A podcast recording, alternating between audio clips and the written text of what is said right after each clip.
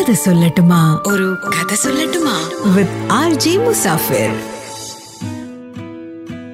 ഈ കഥയ്ക്ക് ആക്ച്വലി നാല് ഭാഗങ്ങളുണ്ട്.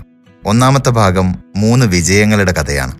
രണ്ടാമത്തെ ഭാഗം മൂന്ന് പരാജയങ്ങളുടെ കഥയാണ്. മൂന്നാമത്തെ ഭാഗം മൂന്ന് ശത്രുക്കളുടെ കഥയാണ്. നാലാമത്തെ ഭാഗം മൂന്ന് പരാജയ കാരണങ്ങളുടെ കഥയാണ്. ആൻഡ് ഈ കഥയെല്ലാം തന്നെ നടക്കുന്നത് കൃഷ്ണ തേജയുടെ ലൈഫിലാണ് ആക്ച്വലി കൃഷ്ണ തേജ ഏഴാം ക്ലാസ്സിൽ പഠിക്കുന്ന സമയത്ത് ഫാമിലിയിൽ വല്ലാത്ത സാമ്പത്തിക ബുദ്ധിമുട്ടുണ്ടായി. സ്കൂളിൽ പോകാൻ പറ്റാത്ത സ്ഥിതിയായി. സ്കൂൾ ഫീസ് അടക്കാൻ പറ്റാത്ത സ്ഥിതിയായി. അപ്പോൾ ബന്ധുക്കളെല്ലാം വീട്ടിൽ വന്നിട്ട് പറഞ്ഞു മോനെ കൃഷ്ണ നീ പഠനം നിർത്തണം. എന്നിട്ട് എവിടെയെങ്കിലും കടയിലോ മറ്റോ ജോലിക്ക് പോകണം നീ ജോലിക്ക് പോയാൽ കുറച്ച് ശമ്പളം കിട്ടും. ആ ശമ്പളം കൊണ്ട് നിലവിൽ നിന്റെ ഫാമിലി അനുഭവിക്കുന്ന ഈ സാമ്പത്തിക ബുദ്ധിമുട്ടുകൾ നമുക്ക് തരണം ചെയ്യാൻ പറ്റും. എന്ന് പറഞ്ഞപ്പോൾ കൃഷ്ണയുടെ പാരൻസിന് അത് അംഗീകരിക്കാൻ സാധിച്ചില്ല. കാരണം കൃഷ്ണയെ എന്തായാലും പഠിപ്പിക്കണം എന്ന് തന്നെയാണ് പാരൻസ് ആഗ്രഹിക്കുന്നത്. പഠിപ്പിക്കണം എന്ന് ആഗ്രഹമുണ്ട് പക്ഷേ പഠിപ്പിക്കാനുള്ള ക്യാഷ് ഒന്നും കയ്യിലില്ല. അങ്ങനെ ഇരിക്കുമ്പോഴാണ് തൊട്ടടുത്ത വീട്ടിലൊരു അയൽവാസി വന്നിട്ട് പറയുന്നത് കൃഷ്ണയുടെ പഠിത്തത്തിന് ആവശ്യമായ എല്ലാ ചെലവുകളും ഞാൻ വഹിച്ചോളാം പക്ഷേ കൃഷ്ണയുടെ അമ്മയ്ക്ക് മറ്റൊരാളുടെ അടുത്ത് നിന്ന് സഹായം വാങ്ങിച്ചിട്ട് കൃഷ്ണയെ പഠിപ്പിക്കാൻ തീരെ താല്പര്യമില്ലായിരുന്നു. അങ്ങനെ അമ്മ പറഞ്ഞു മോനെ നീ വൈകുന്നേരം ആറു മണി മുതൽ ഒൻപത് മണി വരെ ഒരു മരുന്ന് കടയിൽ ജോലിക്ക് പോകണം അങ്ങനെ കൃഷ്ണ എല്ലാ ദിവസവും രാത്രി ആറു മണി മുതൽ ഒൻപത് മണി വരെ ഒരു മരുന്ന് കടയിൽ ജോലിക്ക് പോകും പകൽ സമയത്ത് സ്കൂളിൽ പോയിട്ട് പഠിക്കും.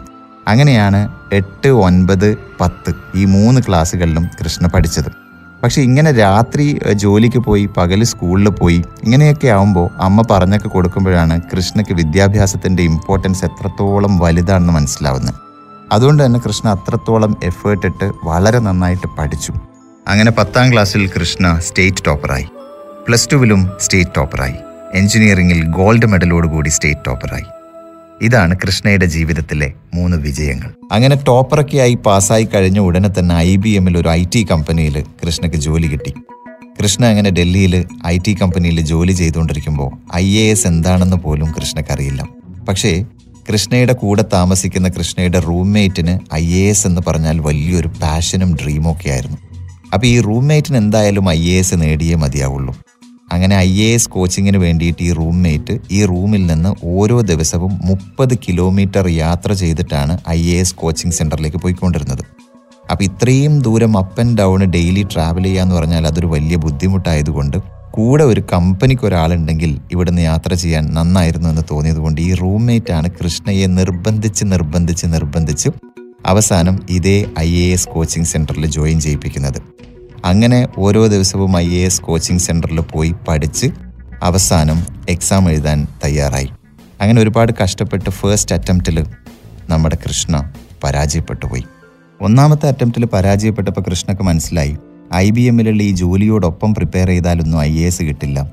അതുകൊണ്ട് ജോലി ഉപേക്ഷിക്കണം മുഴുവൻ സമയം പഠിക്കണം.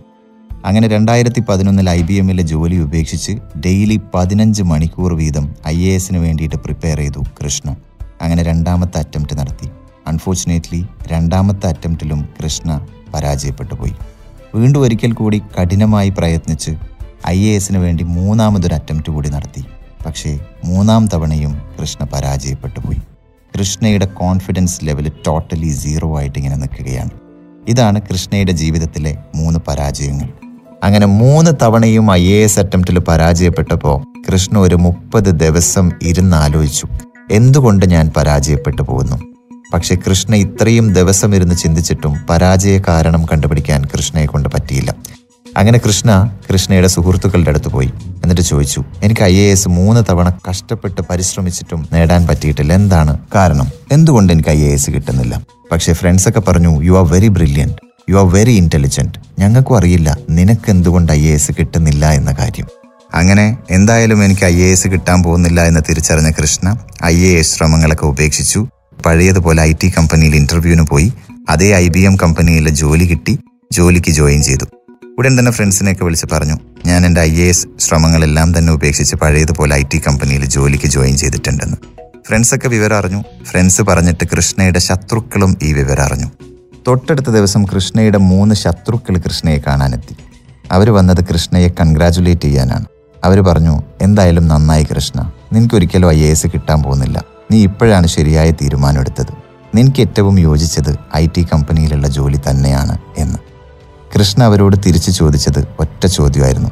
എനിക്കറിയാം എനിക്ക് ഐ എ എസ് കിട്ടില്ല എന്ന്. പക്ഷെ എനിക്കറിയേണ്ടത് എന്തുകൊണ്ട് എനിക്ക് ഐ എ എസ് കിട്ടില്ല എന്നതാണ്. ഇനി കേൾക്കാനുള്ളത് കഥയുടെ അവസാന ഭാഗം കൃഷ്ണയുടെ ജീവിതത്തിലെ മൂന്ന് പരാജയ കാരണങ്ങൾ അപ്പൊ ഈ ശത്രുക്കൾ മൂന്ന് പരാജയ കാരണങ്ങൾ കൃഷ്ണയ്ക്ക് പറഞ്ഞു കൊടുത്തു. ഒന്നാമത്തെ കാരണം ഐ എ എസ് പാസ്സാവണമെങ്കിൽ രണ്ടായിരം മാർക്ക് റിട്ടേൺ എക്സാമിനേഷനിലാണ് സ്കോർ ചെയ്യേണ്ടത്. നിന്റെ ഹാൻഡ് റൈറ്റിംഗ് വളരെ മോശമാണ് നിനക്ക് സ്കോർ ചെയ്യാൻ പറ്റില്ല. രണ്ടാമത്തെ കാരണം നിന്റെ ഉത്തരങ്ങൾ പോയിന്റ് പോയിന്റ് ആയിട്ടാണ് നീ എഴുതുന്നത്. അതുകൊണ്ട് തന്നെ നിനക്ക് പാസ്സാവാൻ പറ്റില്ല. ഐ എ എസിൽ നല്ല മാർക്ക് സ്കോർ ചെയ്യണമെങ്കിൽ നീ പാരഗ്രാഫ് സ്റ്റൈലിൽ ഉത്തരങ്ങൾ എഴുതണം. മൂന്നാമത്തെ കാരണം നിന്റെ ഉത്തരങ്ങളെല്ലാം തന്നെ സ്ട്രെയിറ്റ് ഫോർവേഡ് ആണ്. സ്ട്രെയിറ്റ് ഫോർവേഡ് ആയിട്ട് ഉത്തരം എഴുതിയാൽ ഐ എ എസ് ക്വാളിഫൈ ചെയ്യാൻ പറ്റില്ല. നിന്റെ ഉത്തരങ്ങളെല്ലാം തന്നെ ഡിപ്ലോമാറ്റിക് ആയിരിക്കണം. ഈ മൂന്ന് കാരണങ്ങൾ കേട്ടപ്പോഴാണ് കൃഷ്ണയ്ക്കൊരു ഫിലോസഫി മനസ്സിലായത് ജീവിതത്തിൽ. നമ്മുടെ പോസിറ്റീവ് ക്വാളിറ്റീസ് നമുക്ക് അറിയണമെങ്കിൽ നമ്മൾ നമ്മുടെ സുഹൃത്തുക്കളോട് ചോദിക്കണം. പക്ഷേ നമ്മുടെ നെഗറ്റീവ്സ് എന്താണെന്ന് അറിയണമെങ്കിൽ നമ്മൾ സുഹൃത്തുക്കളോടല്ല നമ്മുടെ ശത്രുക്കളോട് തന്നെ ചോദിക്കണം. ആൻഡ് നെഗറ്റീവ്സ് എന്തൊക്കെയാണെന്ന് അറിഞ്ഞാൽ മാത്രമേ അതിനെ ഓവർകം ചെയ്താൽ മാത്രമേ നമുക്ക് ജീവിതത്തിൽ വിജയിക്കാൻ കഴിയുകയുള്ളൂ. അങ്ങനെ ഹാൻഡ് റൈറ്റിംഗ് നന്നാക്കാൻ വേണ്ടിയിട്ട് ഡെയിലി രണ്ട് മണിക്കൂർ വീതം കൃഷ്ണ പ്രാക്ടീസ് ചെയ്തു. ഇന്നിപ്പോൾ കൃഷ്ണ എന്തെങ്കിലും എഴുതി കൊടുത്ത ആൾക്കാർ ചോദിക്കുന്നു ഇത് എഴുതിയത് തന്നെയാണോ അതോ പ്രിന്റ് ഔട്ട് ആണോ? എന്ന്. പാരഗ്രാഫ് സ്റ്റൈലിൽ ഉത്തരെഴുതി ശീലിക്കാൻ വേണ്ടിയിട്ട് എല്ലാ ദിവസവും രാവിലെ മൂന്ന് മണിക്കൂർ വീതം ഒരു കോച്ചിങ് സെന്ററിൽ പോയിട്ട് പരീക്ഷ എഴുതി പ്രാക്ടീസ് ചെയ്തു. പിന്നെ ഡിപ്ലോമാറ്റിക് ആയിട്ട് ഉത്തരെഴുതുന്നത് പരിശീലിക്കാൻ വേണ്ടിയിട്ട് ഒരു കോച്ചിങ് ഇൻസ്റ്റിറ്റ്യൂട്ടിൽ നാളുകളോളം ഒരു ട്യൂട്ടറായിട്ട് വർക്ക് ചെയ്തു. ആൻഡ് അഗെയിൻ ഒരിക്കൽ കൂടി Krishna I A S attempt നടത്തി. ഈ അറ്റംപ്റ്റിൽ ഓൾ ഇന്ത്യ ലെവലിൽ സിക്സ്റ്റി സിക്സ് റാങ്കോട് കൂടി Krishna V R Krishna Teja I A S ആയിട്ട് മാറി. Right now Krishna Teja I A S നമ്മുടെ ആലപ്പുഴയുടെ ജില്ലാ കളക്ടറാണ്. ആൻഡ് അദ്ദേഹം പറയുന്നു ജീവിതത്തിൽ നമുക്ക് സുഹൃത്തുക്കൾ ഉണ്ടാവണം. സുഹൃത്തുക്കൾ മാത്രം പോരാ. ചിലപ്പോൾ ജീവിതത്തിൽ നമുക്ക് ശത്രുക്കൾ കൂടി ഉണ്ടാവണം. എന്നെ ഐ എ എസ് ആക്കിയത് എന്റെ ശത്രുക്കളാണ് എന്ന്.